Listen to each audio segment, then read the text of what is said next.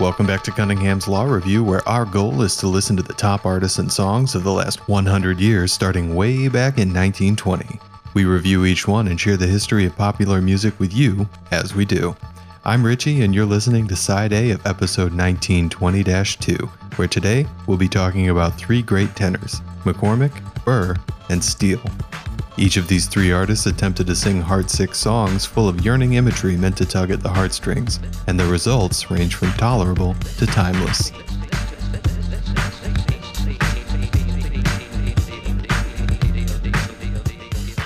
In case you're not familiar, there are seven vocal types which describe the range that a performer can sing within three female and four male. For women, the vocal ranges range from lowest to highest as contralto, mezzo-soprano, and soprano, and for men, that list goes bass, baritone, tenor, and countertenor.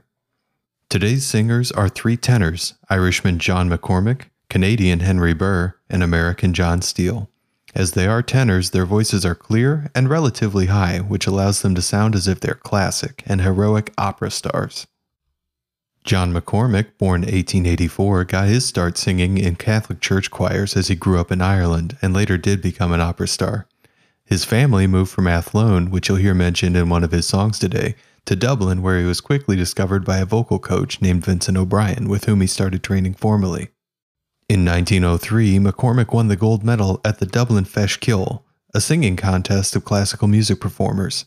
To all my Irish listeners, I do apologize for what I've just done to the Gaelic language by trying to say Ceoil. Our American tenor of the day, John Steel, was born in 1895 New Jersey and packed a lot of variety into his show business run. He performed on Broadway and in London, fought in stage boxing matches, and served as one of Ziegfeld's Follies' most popular headliners, where he introduced the songs that we'll be hearing today. In 1921, his wife, who was divorcing him, said that he was receiving $2,000 a week in income from his singing and performing career. Adjusted for inflation, that's a salary of around $1.5 million per year. But by 1938, he would be bankrupt. Henry Burr, born in 1882 New Brunswick, is one of the most prolific recording artists of the acoustic era of music. Burr claimed that he had recorded over 12,000 individual pieces of music throughout his career. In 1901, Burr was discovered by Metropolitan opera singer Giuseppe Campanari, who happened to be performing in St. John, New Brunswick. After seeing Burr perform, he insisted that Burr formally be trained to hone his voice. Burr was not his given name, and in certain recordings where it would be beneficial, such as in recording Irish music, Burr recorded under his birth name, McClaskey.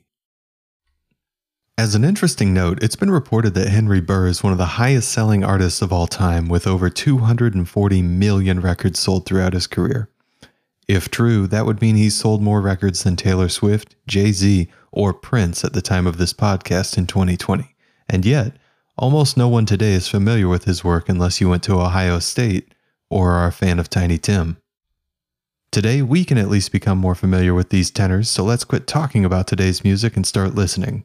If you're not already listening to this part of the podcast through the Spotify playlist, it's highly recommended that you look up the show on Spotify by searching for Cunningham's Law Review.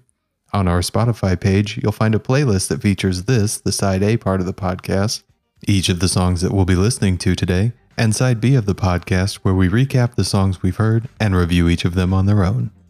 Today's playlist is posted on Spotify under the title Cunningham's Law Review 1920 2. You can also find the link to the playlist on the Cunningham's Law Review subreddit at reddit.com slash r slash Cunningham's Law Review. We want to know what you think about our reviews and the music we're hearing, so make sure to join us on the subreddit or leave us an Anchor voicemail. That's all for Side A of episode 1920 2. We'll see you for the reviews after the songs on Side B.